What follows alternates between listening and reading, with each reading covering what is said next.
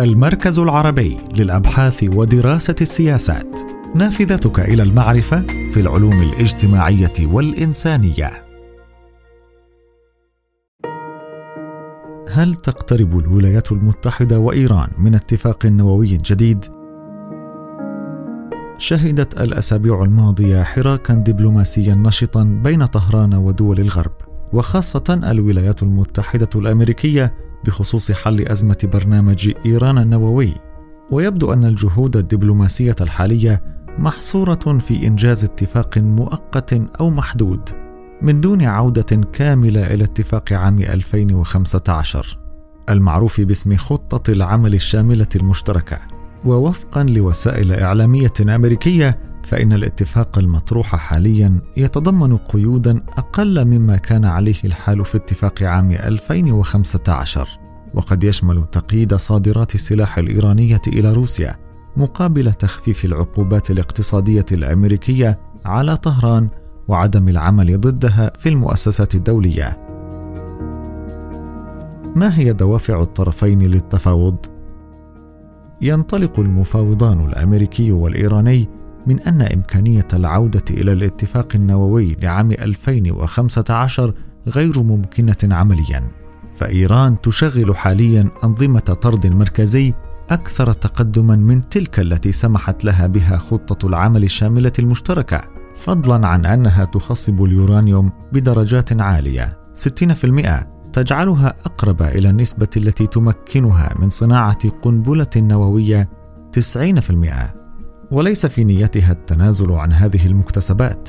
وفي المقابل لا يبدو أن إدارة بايدن تنوي الدخول في مواجهة مع الكونغرس من خلال رفعها العقوبات عن إيران. من دون تنازلات كبيرة لا تبدو طهران مستعدة لها. وكان الكونغرس بمجلسيه الشيوخ والنواب قد أصدر قانونا بأغلبية كبيرة من الحزبين بعد الاتفاق النووي مع إيران عام 2015 بعنوان قانون مراجعة الاتفاقية النووية الإيرانية لعام 2015 إنارا. أعطاه حق الرقابة على كيفية تنفيذ الولايات المتحدة للاتفاق. وإن كان هذا القانون يخضع لأغلبية الثلثين لكن في الوقت نفسه تسعى إيران لتجنب مواجهة مع الولايات المتحدة خصوصا مع تهديدها بأن بلوغ طهران نسبة 90% من تخصيب اليورانيوم سيتطلب ردا أمريكيا قد يتضمن بعدا عسكريا. وعلى هذا الأساس فإن اتفاقا محدودا أو مؤقتا على شكل تفاهمات محددة واتخاذ تدابير بناء ثقة متبادلة بدلا من محاولة إحياء الاتفاق النووي الأصلي يمثل مخرجا معقولا. فبايدن يحاول تجنب تصعيد في الشرق الأوسط بسبب أزمة مع إيران قبل الانتخابات الرئاسية عام 2024 وخصوصا أنه يواجه تحدي الحرب الروسية في أوكرانيا والتوتر المتصاعد مع الصين بسبب تايوان. وترى إدارته أن الاحتجاجات الشعبية التي شهدتها إيران على مدى الأشهر الماضية لم تضعف النظام. كما أن تطبيع طهران لعلاقاتها مع المملكة العربية السعودية والإمارات العربية المتحدة يعزز مكانتها في المنطقة ويصعب محاولات عزلها. وتأمل واشنطن أيضا أن تتراجع طهران عن دعم موسكو في حربها في أوكرانيا بتزويدها بصواريخ باليستية وطائرات من دون طيار مقابل ما ستجنيه من الفوائد الاقتصادية في حال تخفيف العقوبات الأمريكية المفروضة عليها. في السياق نفسه لا تريد طهران استفزاز الولايات المتحدة إلى الحد الذي تضطرها فيه إلى رد عسكري ضدها وهي تعاني وطأة العقوبات الاقتصادية الأمريكية عليها وتريد متنفسا منها. فضلا عن ذلك هي في حاجة إلى تحييد واشنطن كي تتمكن من المضي قدما في تطبيع علاقاتها مع جيرانها العرب. وعلاوة على ذلك قد يكون لدى المحافظين الذين يسيطرون على مقاليد الحكم في إيران حسابات سياسية. ذلك أن الانتخابات البرلمانية ستجري عام 2024 وأي تخفيف للعقوبات الاقتصادية على البلاد قد يمنحهم دفعة قوية فيها. الخطوط العامة للاتفاق المفترض. على الرغم من أن واشنطن وطهران لم تعلنا عن اتفاق وشيك فإن خطوطا عامة يجري تداولها لاتفاق محتمل يمكن تلخيصها في التالي. اولا تلتزم إيران بعدم تخصيب اليورانيوم بما يتجاوز 60% وهو أكثر بكثير مما نص عليه اتفاق عام 2015 والذي حدد النسبة ب 3.67% وبحسب رئيس هيئة الأركان الأمريكية المشتركة مارك ميلي. فإن تخصيبا لليورانيوم بهذه النسبة 60% يعني أن إيران قد تحتاج إلى عدة أشهر فقط لصنع قنبلة نووية. ثانيا توسع إيران تعاونها مع الوكالة الدولية للطاقة الذرية والسماح لها بإجراء عمليات تفتيش مشددة في مواقعها النووية. ثالثا توقف إيران هجمات وكلائها في المنطقة على القوات الأمريكية أو المتعاقدين الأمريكيين من مدنيين وعسكريين. رابعا تمتنع إيران عن تزويد روسيا بالسلاح وخصوصا الطائرات المسيرة والصواريخ البالستية. خامسا تطلق إيران سراح ثلاثة رجال أعمال أمريكيين من أصل إيراني تعتقلهم بتهم تجسس وهو ما تنفيه الولايات المتحدة وتكشف عن مصير ضابط متقاعد من مكتب التحقيقات الفيدرالي FBI هو روبرت ليفنسون الذي عمل بعد ذلك متعاقدا مع وكالة الاستخبارات المركزية الأمريكية واختفى في إيران في ظروف غامضة عام 2007. سادسا في المقابل تخفف الولايات المتحدة العقوبات الاقتصادية عن إيران وتتوقف عن مصادرة الناقلات التي تحمل نفطها وتمتنع عن دفع الوكالة الدولية للطاقة الذرية أو مجلس الأمن التابع للأمم المتحدة لاتخاذ إجراءات عقابية ضدها.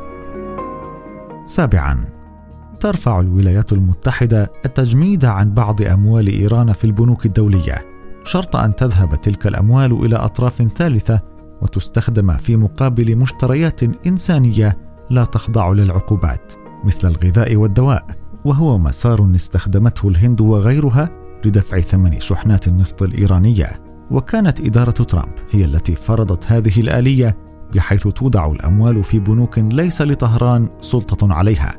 وتبحث الصفقة المفترضة بين الطرفين مصير سبعة مليارات دولار مجمدة لإيران في كوريا الجنوبية. وتدرس وزارة الخزانة الأمريكية ترتيبا تحول بموجبه تلك الأموال إلى حساب تراقبه الولايات المتحدة في بلد ثالث. بعد ذلك تتقدم إيران بطلب للحصول على أموال منها لتذهب إلى منظمة إنسانية تقوم بتوفير مشتريات إيران من الغذاء والدواء على أن تخضع كل معاملة لموافقة على حدة من مكتب مراقبة الأصول الأجنبية التابع لوزارة الخزانة الأمريكية وأن لا تمر تلك الأموال عبر الأنظمة المالية الأمريكية أو الإيرانية وفي إشارة إلى حدوث تقدم في هذا الملف منحت واشنطن العراق إعفاء سمحت له بموجبه بدفع ديون الغاز والكهرباء المترتبة عليه لإيران بقيمة 2.76 مليار دولار. ثامنا تفرج الولايات المتحدة عن أربعة معتقلين إيرانيين في سجونها.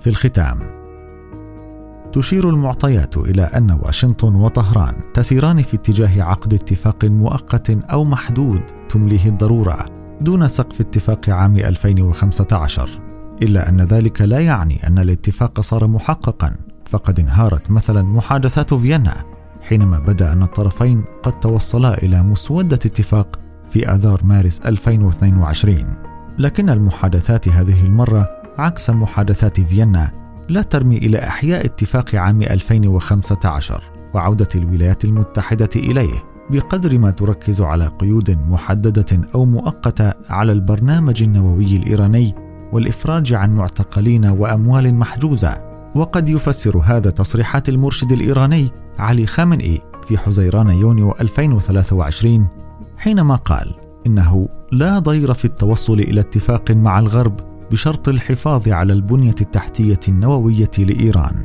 إضافة إلى ذلك لا توجد معارضة إقليمية قوية لاتفاق أمريكي إيراني كما كان عليه الحال في اتفاق عام 2015 خاصة في ضوء التقارب الحاصل بين إيران ودول عربية في الخليج السعودية والإمارات تحديدا فحتى إسرائيل التي عارضت بشدة اتفاق عام 2015 لا تبدي هذه المرة المستوى نفسه من المقاومة لأسباب منها أن الاتفاق المحدود لا يرفع العقوبات المفروضة على إيران وبنيامين نتنياهو لا يملك اليوم التأثير الذي كان له قبل ثماني سنوات في واشنطن.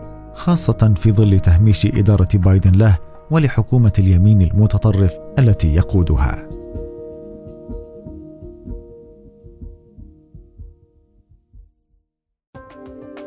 لمتابعة أخبار المركز وفعالياته تجدون تفاصيل المواد والأبحاث في وصف الحلقة على منصة البودكاست التي تستمعون منها وموقعنا الرسمي.